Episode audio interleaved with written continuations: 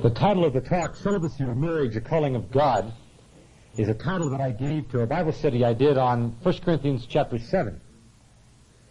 Winston called and asked what the uh, title was, so I gave it to him, and I saw that in the, uh, the program. I thought afterwards that that's not really a very appropriate title for this, in that it's a mute question for most of the folks sitting here tonight. If that's all there is to the chapter, the calling of God has been determined and we can wrap it up and go down and have some more popcorn. But there might be uh, some benefit in looking at the chapter. And so if you have your Bibles, I'd appreciate it if you would turn with me to 1 Corinthians chapter 7. And Winston, that's in the New Testament. So, uh, Charles, you're sitting next to him. If you'd help him there, I'd appreciate it. 1 Corinthians chapter 7. Let's unite our hearts together in a word of prayer.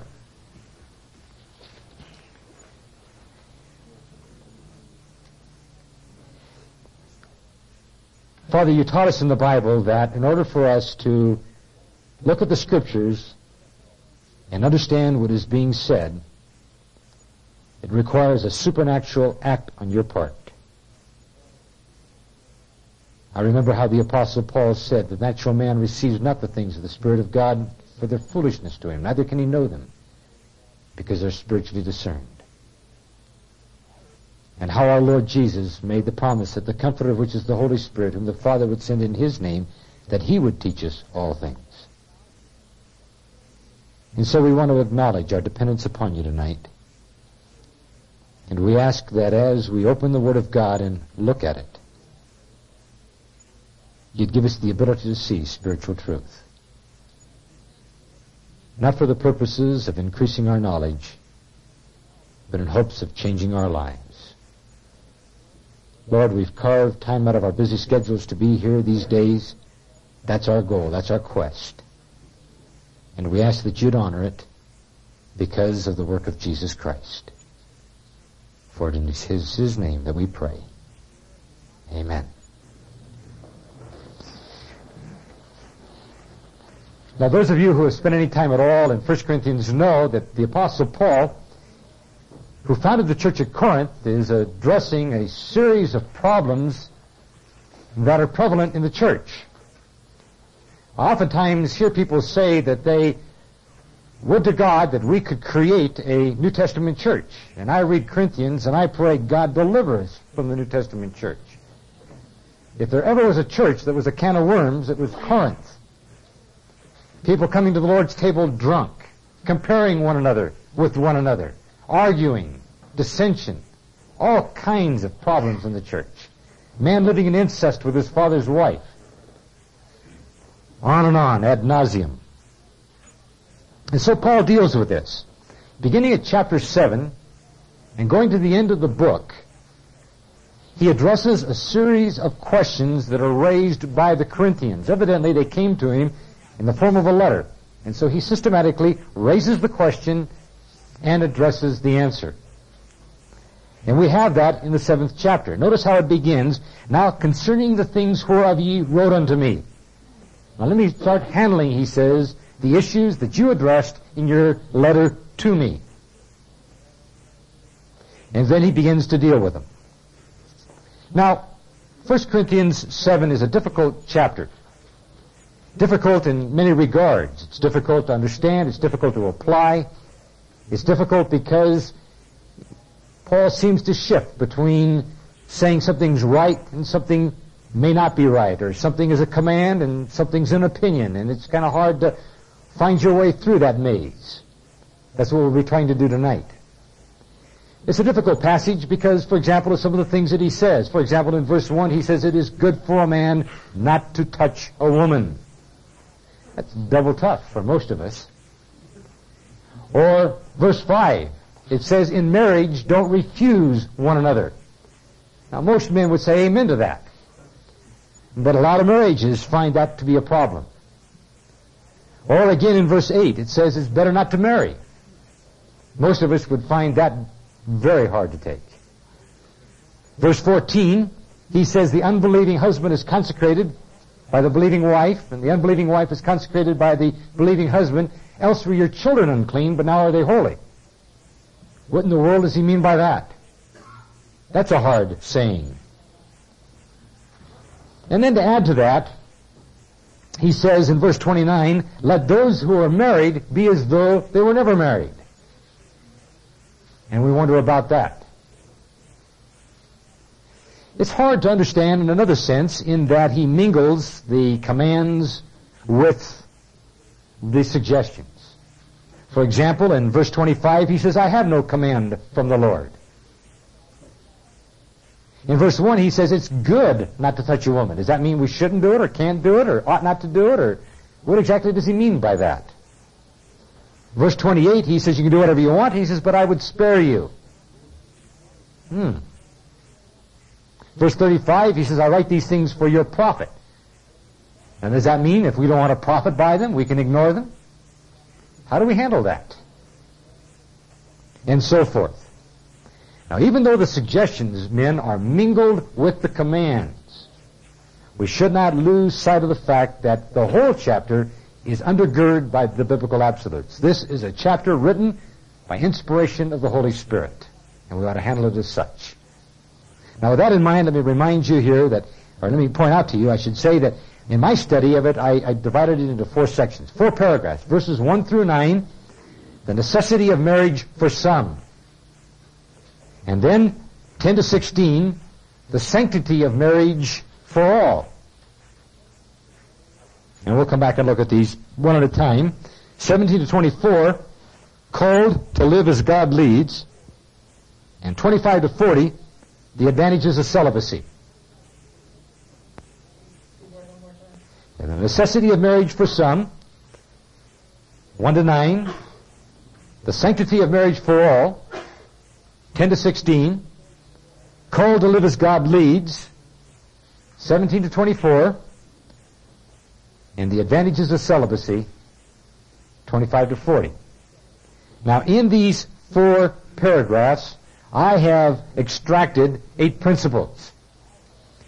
And they all deal with how to relate to the opposite sex. Now, there's nothing magical or uh, inspired about the eight principles. These just happen to be the eight I came up with in my own personal study.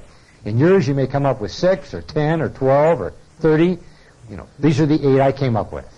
And I'd like to share them with you. Now, let me say also, as we get started here, that what I'd like to do is uh, interact with you as we go along. And so if you have any questions or any comments or uh, whatever, just, just, feel free to raise them as we go. And if we run out of time, we'll just quit. And uh, we won't worry about the clock or where we are. We'll just Let's take it as we go, all right? And uh, so I want you to feel free just to raise whatever issues come to your mind. The first paragraph is verses 1 through 9, the necessity of marriage for some. I'm going to be reading out of the King James Version. I urge you to follow along in whatever translation you happen to have. Now concerning the things whereof ye wrote unto me, it is good for a man not to touch a woman. Nevertheless, to avoid fornication, let every man have his own wife, and let every woman have her own husband. Let the husband render unto the wife due benevolence, and likewise also the wife unto the husband.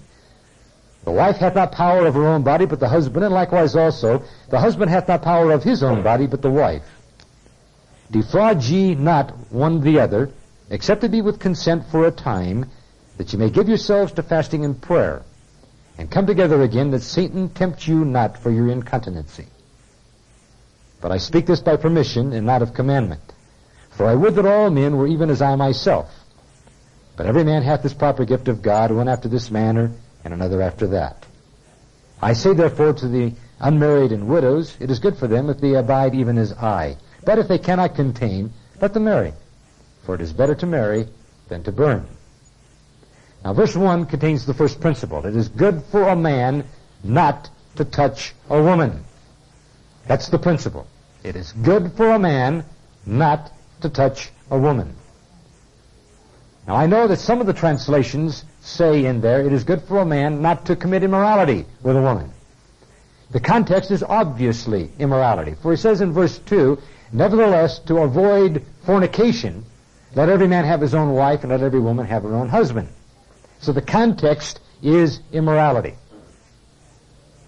I want to remind you, as we look at this, that there are three sex gates through which an individual can walk. Three sex gates that the Bible points out to us. The first is found in Job 31:1. I'm not going to turn to it. I'm just going to make reference to it. Job says, I made a covenant with mine eyes. Why then should I think upon a maid? Job 31:1. And the first gate is the eye or the mind gate. I made a covenant with mine eyes. Why then should I think upon a maid? And note how Job links the eyes and the mind together. And what Job is saying is, if I am not going to look, then why think about it? Let me suggest to you that the most potent sex organ for a man, I have nothing, I have no idea what it is for a woman, but the most potent sex organ for a man is his mind. The battle is won or it's lost in our thought life. Job says, I made a covenant with mine eyes. Why then should I think upon a maid? I remember back in college, I don't know how many years ago, that was more years ago than I care to remember anyway. I had a course in psychology. I soon quit psychology. I'm really glad that God has gifted men like Dr. Brandt to, to be psychologists. Scared the tar out of me. They talked about a schizophrenic, and I looked at those characteristics and I said, that's me. And then they talked about a neurotic, and I looked at the characteristics and I said, well, that's the way I am too. And then they talked about a psychotic, and I said, that's me too. And then I got so scared, I just quit.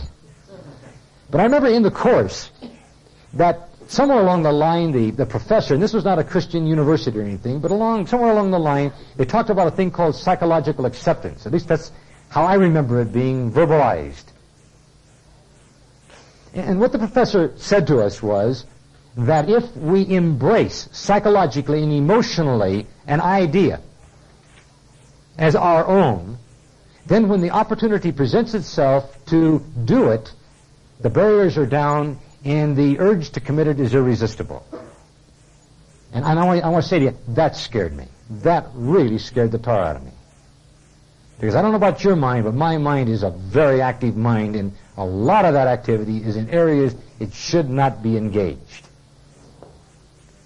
And because the Bible says, There hath no temptation taken me but such as is common to you, I surmise that probably most of you in this auditorium know what I'm talking about. And I made a decision when I got married that I would never mentally cheat on my wife. Now that's not because I'm strong. That's not because I don't have temptations and battles and wrestle and fight with those areas every bit as much as you do. But the idea of my embracing infidelity toward my wife and then destroying my ability to withstand the temptation when it presented itself so traumatized me that I said, God, by your grace, I am simply not going to do that. And so I made a covenant with God that I would never mentally cheat on my wife. And guys, I want to tell you, the blood runs as hot in my veins as it does well, it's hard, no way I can evaluate it in a comparative basis. But I want to tell you, it runs very, very hot in my veins. But I want to say to you that the emotions are the obedient servant of the mind. I think about something and I get angry. I think about something else and I laugh. The emotions are the obedient servant of the mind and the mind is the obedient servant of the will. My world determines what I think about. If I want to think about so-and-so offending me, then I think about that.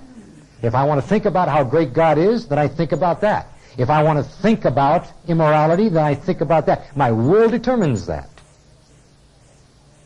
Love is a classic illustration of that. I looked in every dictionary that I had, and every one of the dictionaries defined love in terms of the emotions. The Bible defines it in terms of the will. I couldn't find a single dictionary that defined it as a volitional issue. But because it is the thesis of the Bible that the mind is the obedient servant of the will, God Almighty takes love and elevates it to the volitional arena. And he says, a commandment I give unto you, that ye love one another. It is a command from God. Because that's the final court of appeal in all of our lives. And so also in the sex arena. Now I want you to notice in Job 31.1 that it's an example. Job says, I made a covenant with mine eyes, why then should I think upon a maid? He doesn't say you ought to do it. He doesn't say God commanded everybody to do it. He says, this is something I decided I'm going to do. I'm, I'm going to take you to my confidence. I'm going to tell you what the decision was that I made. I decided that I would make a covenant with my eyes. Therefore, I don't think upon maids. Now the second gate is the touch gate. 1 Corinthians 7 1. I, where he says here, it is good for a man not to touch a woman. Now, I want to go back to that word touch. I looked it up because the translations do differ. I don't know an awful lot about Greek, but the word, for those of you who are Greek buffs, the word is haptomai, and it means to touch. It means to put your fingers on something and touch it. For example, when the Lord Jesus was had the hem of his garment touched by the woman who was ill and said, Who touched me? That's the word. And he says, because of sex and because of immorality and because of fornication, it is good for a man not to touch a woman. Keep your hands off of her. Now, I know that this is hard to do in a hugging society. And guys, we are in a hugging society. I tried to think back when I first came into the Christian faith. This was about 34 years ago, and I don't remember people hugging everybody like they're doing today. Mercy, everybody. I mean, girls come up, hug you. Everybody's hugging you today. And I don't know why that is, unless high touch is compensated by high tech. I, I don't. Maybe that's it. But it is hard to avoid that. But that is the thesis of the Apostle Paul here in this verse. He says, don't touch the opposite sex. Keep your hands to yourself. Don't touch them. Now I want you to notice that for Job, it was a, an example.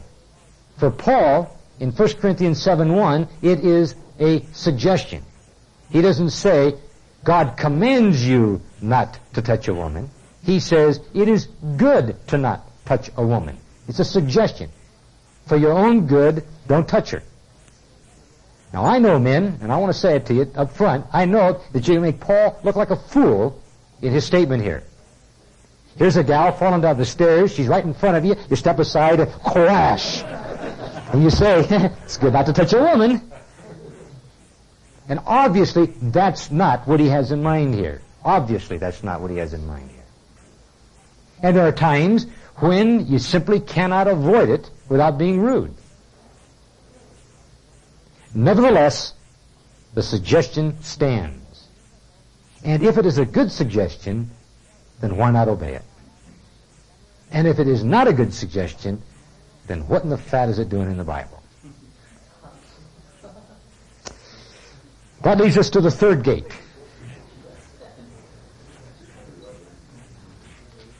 If the first gate is the eye-mind gate, and the second gate is the touch gate, then the third gate is what I call the pornos gate. The pornos is the word, Greek word for immorality, from which we get the word pornography. 1 Corinthians 6, 9. He says, Know ye not that the unrighteous shall not inherit the kingdom of God. Be not deceived, neither fornicators, that's the word pornos, nor idolaters, nor adulterers, nor effeminate, nor abusers of themselves with mankind. People who commit immorality do not go to heaven. God will judge them. Now pornos is illicit sex of any kind. Don't do it. Now this is a command. This is not a suggestion. This is not an example. This is a command from God. Don't do it. Now, gentlemen, I cannot tell you that you cannot walk through gates one and two. I can tell you, you'd better not walk through gate number three. But I remind you that between gate two and gate three, there is a wilderness filled with landmines. And if you elect to go through it, you're on your own as far as the Bible is concerned. And I remember I taught high school for a number of, a few years out in, Cali- uh, out in California. And we would talk about spiritual things every so often, and whenever the occasion arose, they would ask me about standards on the date, on dating and date life. Can we kiss? Can we pet? Can we do anything short of the act of sex? The truth of the matter is, the Bible does not tell you. The Bible gives you three gates. And if you elect to neglect the suggestion of gate number two, you're on your own before arriving at gate number three. And guys who begin to flirt with that are in trouble. Serious, serious trouble. Now notice with me in chapter 6 and verse 18 that Paul says there's something uniquely different about pornos. He says, flee pornos. Every sin that a man committeth is without the body, but he that committeth pornos sinneth against his own body. It stands in a class all of its own. Now, I don't pretend to understand all that the Apostle Paul meant by that statement in verse 18. But my own personal experience in watching men, and as I read the Bible, I discover that most men who pass through that gate never fully recover from its devastating effects. King David be a classic illustration of it. When he committed adultery with Bathsheba and murdered her husband Uriah, God forgave him and God restored his kingdom and God called him a man after his own heart. But I submit to you that he never fully recovered from that event. His kingdom never had the momentum that it had prior to that. And I can tell you men, I don't need to. You know them on your own. Men who have elected to go through this, and they never fully recover. And I don't know why. Maybe it's because the sex act is so closely akin to the union that we have with Christ Maybe it's the, the spiritual or mystical dimension that's present in the sex act. I'm not sure. But the Bible speaks very, very pointedly regarding it. Now, I don't know about you guys, but I'm a coward. I do not want to get to heaven and try to explain to God why it is or was, on the basis of the information He gave me, that I elected to transgress this command. That I do not want to do. Not only that, I don't want to face my wife. Not only that, I can't think of many things in life that would be more traumatic than for me to try to explain to my children why it was that I cheated on their mother. Man, I mean to tell you that that just scares the talk. I, to this day, I cannot understand how men can emotionally cope with that when their son looks them in the eye and says, Now, Dad, tell me one more time why it was that life with my mother was not enough for you. Whew. I mean to tell you guys, thanks but no thanks. So there's some things that I've tried to implement in my life. I've not implemented them a thousand percent. I offer them to you as suggestions. There's nothing sanctified, there's nothing inspired about them.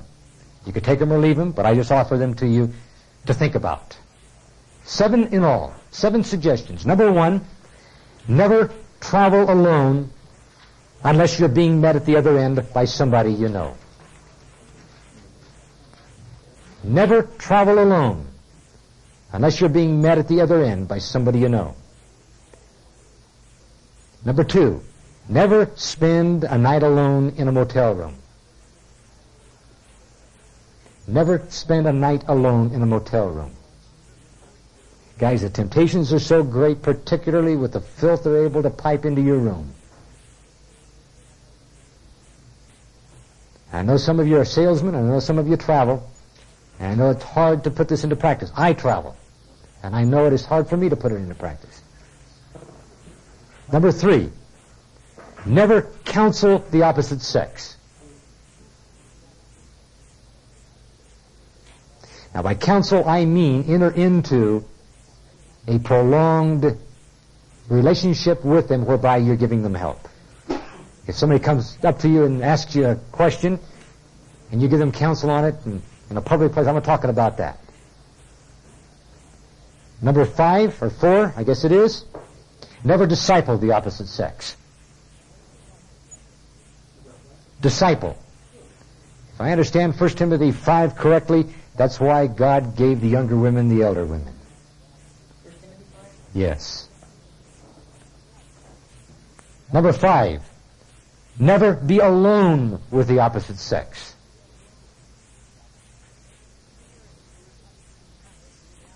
Number six, do not mentally cheat on your wife.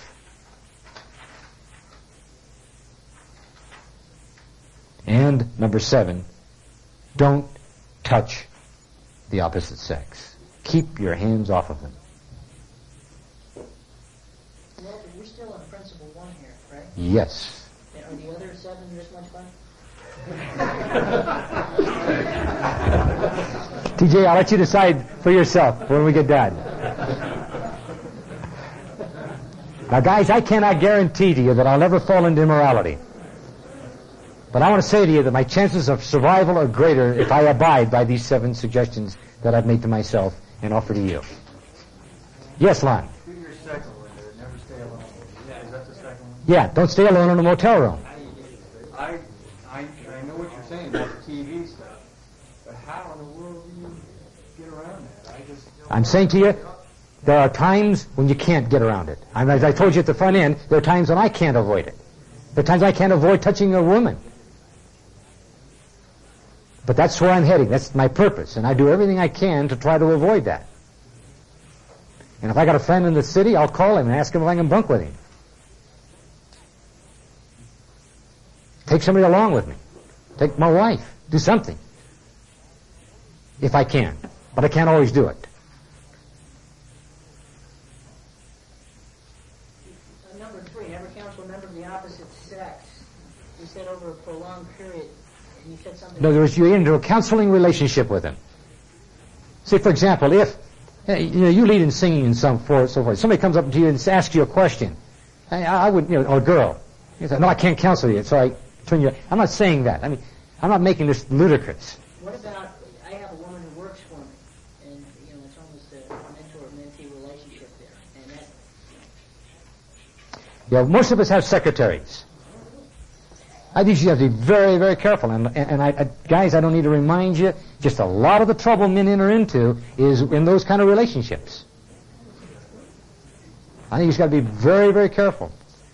And when you hire a secretary, hire an ugly one. Mercy, I hope this doesn't go out. Any questions? Yes. Is uh, Paul talking to non-believers or Christians when he's speaking in uh, chapter 7, verse 9? If they cannot have self-control, let them marry for it better to marry questions? Yes.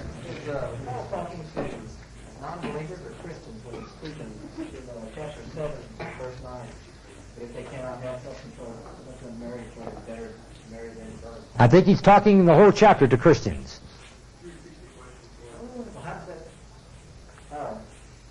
1 Corinthians 7 verse 9, does that pertain to Christians or non-Christians?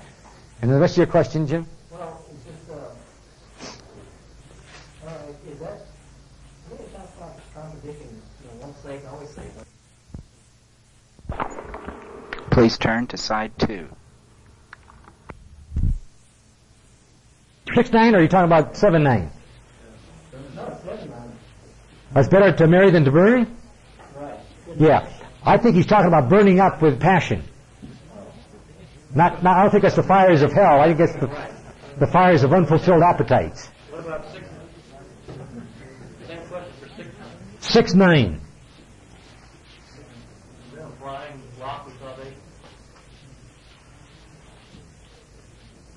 Yeah, the question is, does 1 Corinthians 6 9 imply that there's a loss of salvation? I don't, I don't want to, you know, chase rabbits on this, this one. So let me just say to you very briefly that I think that the Bible teaches that there is a difference between a man who gives his life, or who, who, who embraces, brings into his bosom, as it were, sin, as opposed to the individual who, like David, in a moment of weakness, falls into sin. And Paul says in, in Romans chapter 6 that the first kind of a person cannot, by definition, be a Christian. To allow sin to rule in your body and to be a Christian is a contradiction of terms. It simply cannot be. Now, the Bible is written, the assurance, the passages on assurance of salvation are written for the obedient. They are not written, guys, for the disobedient. And you've got two questions you've got to answer in your mind as you deal with this in the Bible. You've got to deal with the fact of your assurance and you've got to deal with the feeling of your assurance. The fact of your assurance is based on the finished work of Jesus Christ. But the feeling of assurance is based on your life of obedience. And it is the thesis of the Bible that if you're living a disobedient life, you have no reason to feel assured.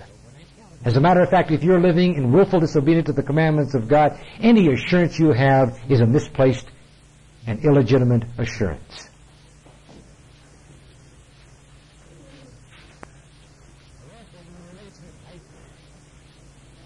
And the statement stands. I didn't make it, Paul did. He says you gotta understand that the unrighteous shall not inherit the kingdom of God. Don't deceive yourself. That includes fornicators, idolaters, adulterers, effeminate, abusers of themselves of mankind. And he goes on into verse 10 as well.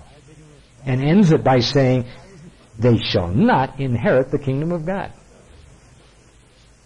So I would urge you, stay away from them.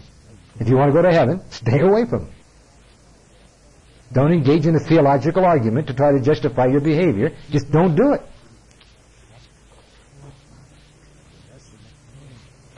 Principle two?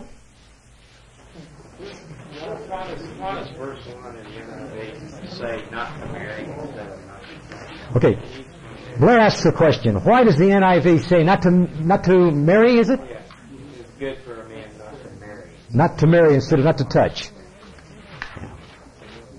The, the guys, I'm going to get in trouble for saying this, but I'll say it anyway. The NIV is not an accurate translation.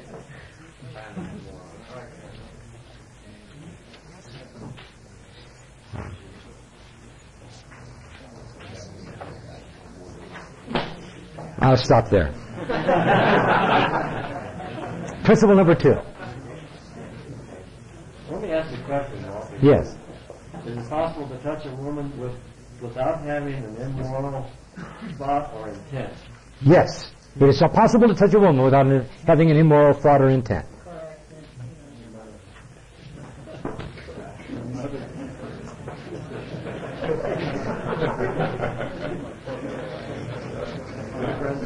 Yes.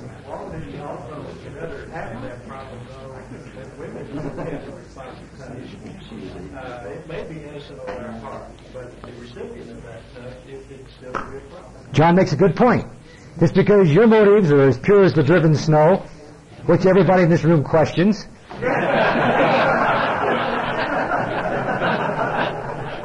hers may not be. Yes. Research shows that even, we all talk about eye contact with people, but if you have, hold your eye contact for more than four seconds with the opposite sex, then that thought is gone into the other person, especially from a woman's per- perspective that you're trying to seduce her.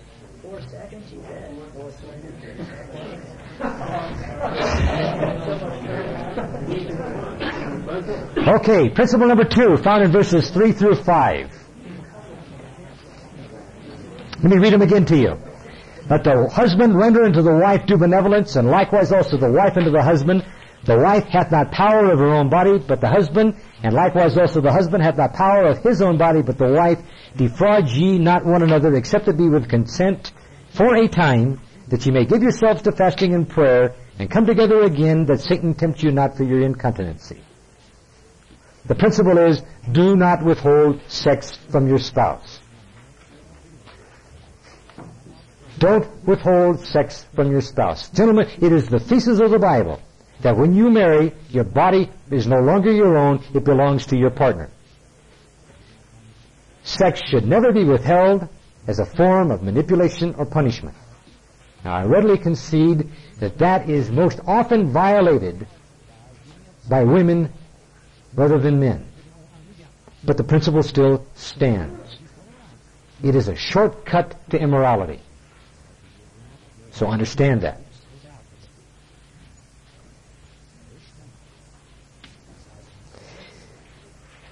The Bible expressly prohibits the withholding of sex from one another except it be by mutual consent. Any questions or comments on that? Does Bible study uh, evenings, every evening, uh, constitute uh, withhold? Or, uh, does, Does, does what again? I'm sorry. the equivalent of uh, I've got a headache tonight, dear. You know, I've got a Bible study I've got to prepare for. Is there a higher, uh, higher than that physical sense that, that can satisfy or, meet somehow this this uh, question of you know abstaining for a period of time if it's not mutual? Well, see, I, I can't speak for, for you in the relationship with your wife, but, but I, I've been married to my wife for almost 26 years, and, and I, I know the woman well enough to know, you know, where she's coming from. And, um, you know, if she's not feeling well, or if things are not right, then, then of course I want to honor that. I'm not, I don't want to be an animal. But on the other hand, guys, if, uh, if it's a ploy, see, I, I think most husbands suspect that. And if you wonder, say, well, honey, I'll wait up until you're done with your Bible study. Usually it's an indication that there's a problem, a strain on our part in terms of the way that we are relating to her or not relating to her. Yes, I think that's probably true. I think that that if I would urge you to look to yourself if you've got a problem in these areas with your wife. Now, it may not be you. It- There may be some other problems. There may be problems that she needs and you both need help on. But guys, it- it- it's inconceivable to me that we who own Jesus as Lord and are in the people business and have professed to be in the people business with the idea of serving and meeting the needs of others, that we would treat the sex act any differently. And that when we have sex with our wives, it is with the idea not of satisfying ourselves, but with the idea of satisfying her. And our satisfaction takes place as a byproduct, a derivative of her being satisfied. And I, I, I uh, Dr. Brown ought to come up here and do the exegeting of that idea, but I, because I'm not a psychologist, I don't profess to know how to counsel people. But I want to say to you that if that's not the way it is, if that's the way it ought to be.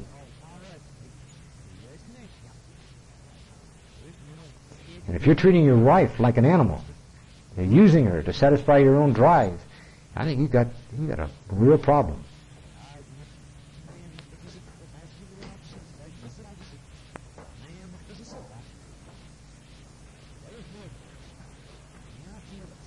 Let me ask you, since we've got the expert sitting over there, do you have any comment on that?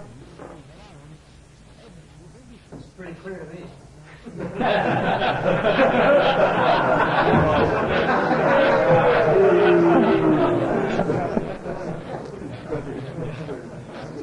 I want you guys to know we rehearsed that all afternoon. Any other comments or questions before we go on? Okay, verses 6 through 9 are dealt with under another principle. So I'd like to hold off on those and cover them later on.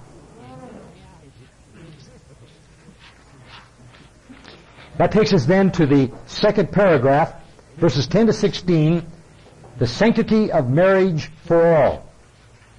Verses 10 to 16. Follow along, please.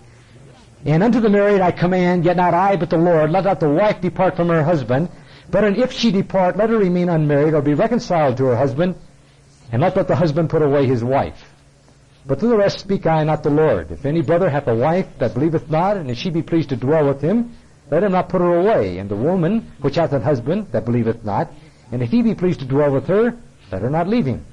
For the unbelieving husband is sanctified by the wife, and the unbelieving wife is sanctified by the husband. Else were your children unclean, but now are they holy. But if the unbelieving depart, let him depart. A brother or sister is not under bondage in such cases, but God hath called us to peace. For what knowest thou, O wife, whether thou shalt save thy husband? Or how knowest thou, O man, whether thou shalt save thy wife? This paragraph contains the third principle, which is God does not sanction divorce. God does not sanction divorce. Now, verses 10 and 11 deal with a situation where both are Christians. Unto the married I command, yet not I, but the Lord, let not the wife depart from her husband, but, and if she depart, let her remain unmarried or be reconciled unto her husband, and let not the husband put away his wife. Note it is a command from the Lord. And he says two things. Don't separate. But if you do, don't remarry. Don't divorce your wife. Now in 12 to 16, he deals with marriage where one is a believer and the other is not. Now I personally don't think that he's talking about where a believer married an unbeliever. I think what he's talking about here in the Corinthian church is where a couple come to Christ and one or the other becomes a Christian and the other does not. How do you handle that kind of a relationship? Uh, excuse me. They're, they're married. I'm sorry. Thank you for clarifying that. I misspoke myself. Thank you where they're married and one comes to Christ and the other does not. Thank you. And these are the observations that he makes. Number one is that the believer is not to initiate divorce. The second is that the children are protected by the believing spouse. I don't want to get into what that means. I'm not sure I understand what that means. But that's what verse 15 says. No, excuse me, verse 14. Then the third thing he says here, that if the unbeliever initiates divorce, the believer is not bound. And I want to pause there for just a couple of moments. What does he mean by he is not bound? I did a considerable amount of reading on this and discovered that the commentators are divided divided as to whether or not this means that he can go ahead and separate, but not divorce and remarry, or he can separate, divorce, and is free to remarry. Now, I think probably the, the clearest exegesis of this that I was able to run across is a man by the name of Murray, John Murray. He's dead now. He used to teach at Westminster Theological Seminary in Philadelphia. He has a little book on, the title of it is Divorce. It's not all that thick. Though he's a theologian, he writes it in a, in a way that's very easy to read and understand. If you have questions on the field of divorce, I'd strongly suggest the book to you. It's just maybe 100 pages thick is all. The title of it is Divorce by John Murray.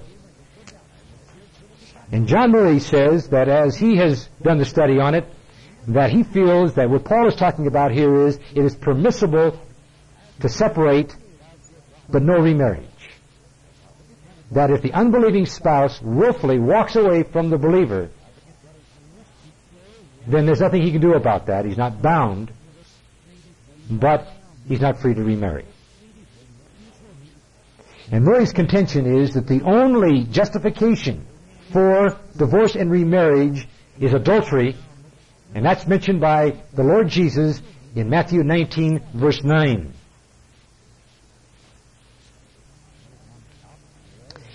But this is a comment I'd like you to consider with me. That, that we're believers. We're talking to men who profess Jesus as Lord and Savior of their lives. And guys, God does not sanction divorce. And God has given us some commandments regarding divorce. And one of the questions I invite you to think about is what are the purposes of the commands? Why did God give us commands in the Bible? Did He give us commands for the purpose of making it hard on us? Did He give you the commands in the Bible because He says, okay, even though I love you, I want to make it double tough on you while you're here on earth. Let me put the screws on you. Or was he motivated out of love in the commands?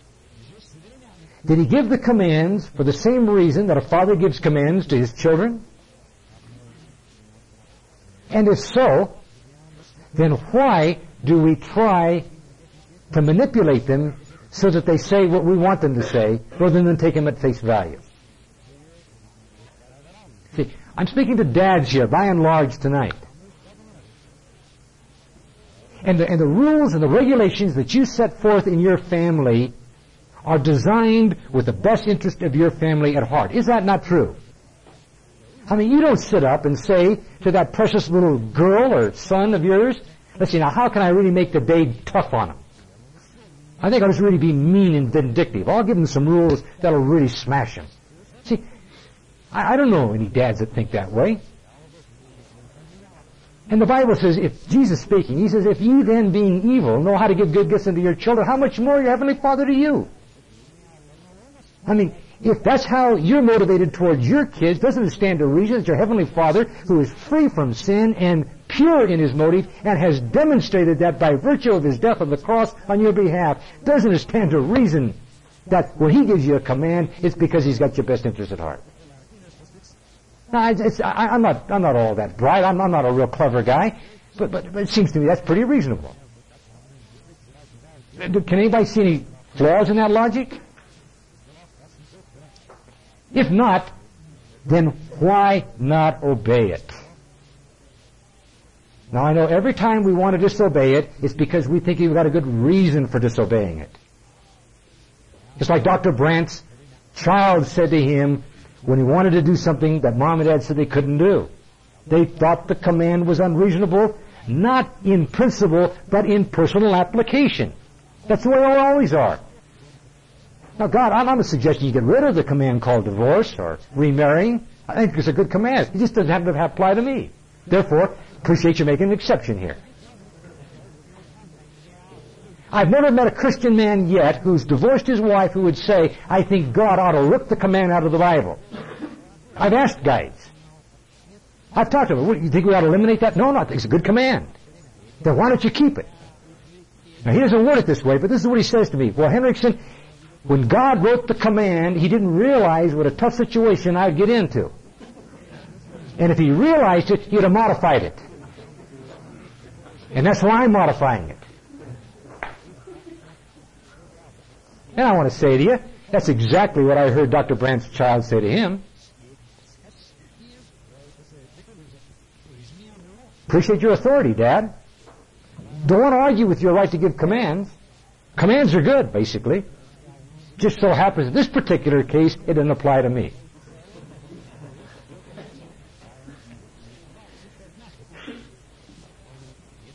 So I think that how you approach the whole question of divorce and remarriage really is a byproduct of your view of God and why He is giving you the commands.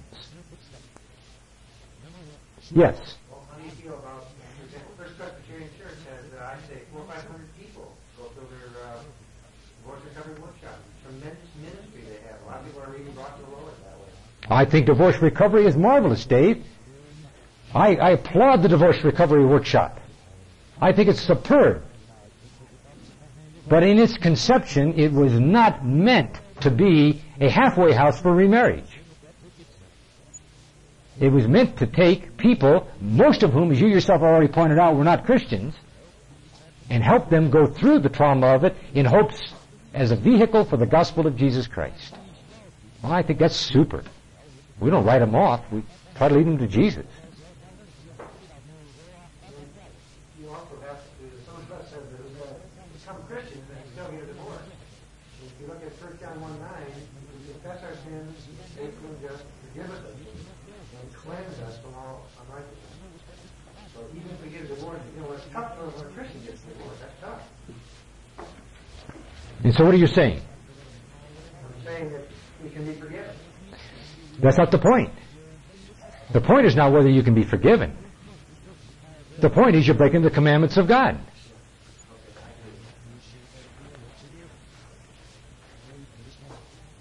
And when you break the commandment of God with or without forgiveness, there is still injury. And gentlemen, it is the thesis of the Bible that that is an injury that you will take into eternity with you. So never forget that. You're playing for awfully high stakes. Yes. I think one point that might be made is sort of the injuries. Um, it seems like there, with all sin, there's two consequences. One is eternal consequences, which is what there is forgiveness for. But then there's the natural consequences, which all the forgiveness in the world may not ameliorate. And recent research that's been done in uh, Marin County by some very secular people, Judith Wallerstein a five-year follow-up of divorced families, couples. Um, their initial book was called After the Breakup, and they basically pretty much glossed them. It, it, it was pretty positive focus on divorce.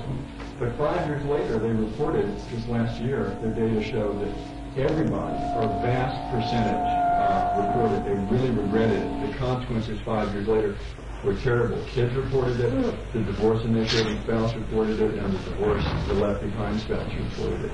So, good research will bear out what Scripture says, is that the consequences are oftentimes unforeseen, usually unforeseen when, when someone's caught up in the rush to get away from immediate pain. Uh, but it's pretty clear. Gail. Give me some clarification. Are you saying that in Matthew 19 verse, excuse me, in 19 verse, is the is not the command a compromise with God to the people like the divorce was in the Old Testament?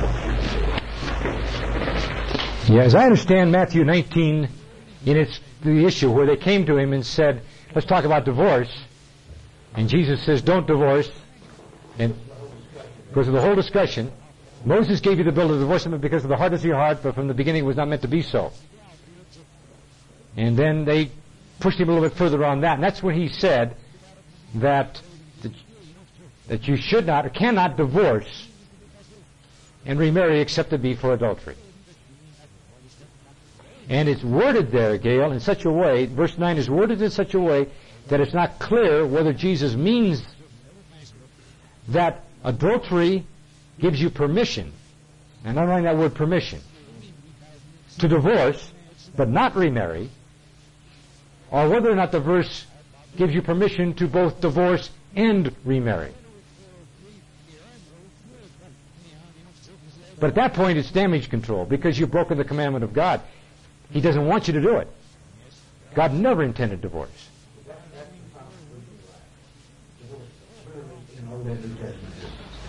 Yeah. Yeah. Anytime, and we're going to talk about this a little bit later in another principle, but anytime you enter into divorce, you're entering into the permissive will of God at the best possible scenario. Um, we talked about uh, divorce and marriage. Um, one thing that's helped me to understand uh, what God says about not getting remarried is just because I may have a little piece of paper that, that says that the government uh, says that I and my spouse are no longer married doesn't mean God views it that way. So just because I say I'm divorced does not mean God says that I'm divorced. And that, I think that clarifies it for me a little bit why he says no marriage, because he may still consider you married to that It's a good point. Good point. Yes. Well, if your spouse divorces you, you can't enforce the marriage on her. It's true. So what do you- what's your status then at that point? Real life case, I mean, my wife committed adultery over a prolonged period of time, then uh, I forgave her and did everything I could to put it back together.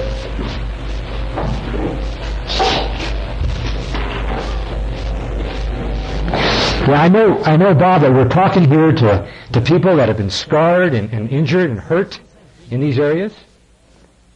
And uh,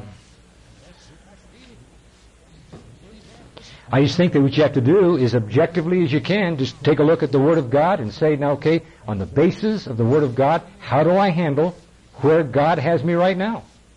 What do I do with this information? And, there are some some situations that you can write them. Some some men divorce, and, and if they want to work at it, they can get the thing back together again. For some people, it's like a broken egg. You know, the divorce has taken place, remarriage has taken place. There's nothing you can do about it. It, it. All you can do is clean the egg up off the sidewalk and start over. But the purpose is not to put anybody on a guilt trip, it's just to find out what does the Bible say regarding this. Excuse me issue on remarriage comes in verse 16. Excuse me.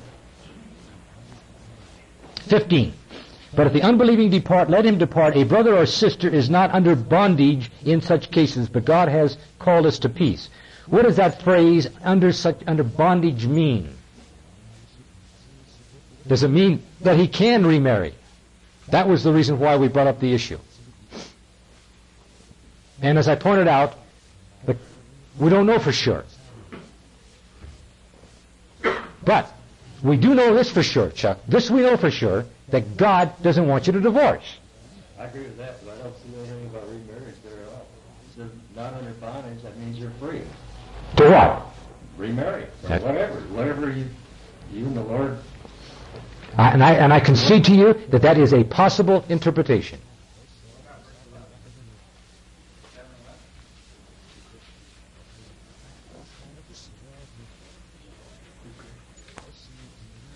But if she be part, let her remain unmarried. Yeah. That certainly would prohibit remarriage. Yes. Well, would you regard 15 as having been accurately translated? Well, the word is bound. So I don't know what the word bound means. That's where the King James uses the word bondage. I don't know what translation you've got, but what does it say with you? Yeah.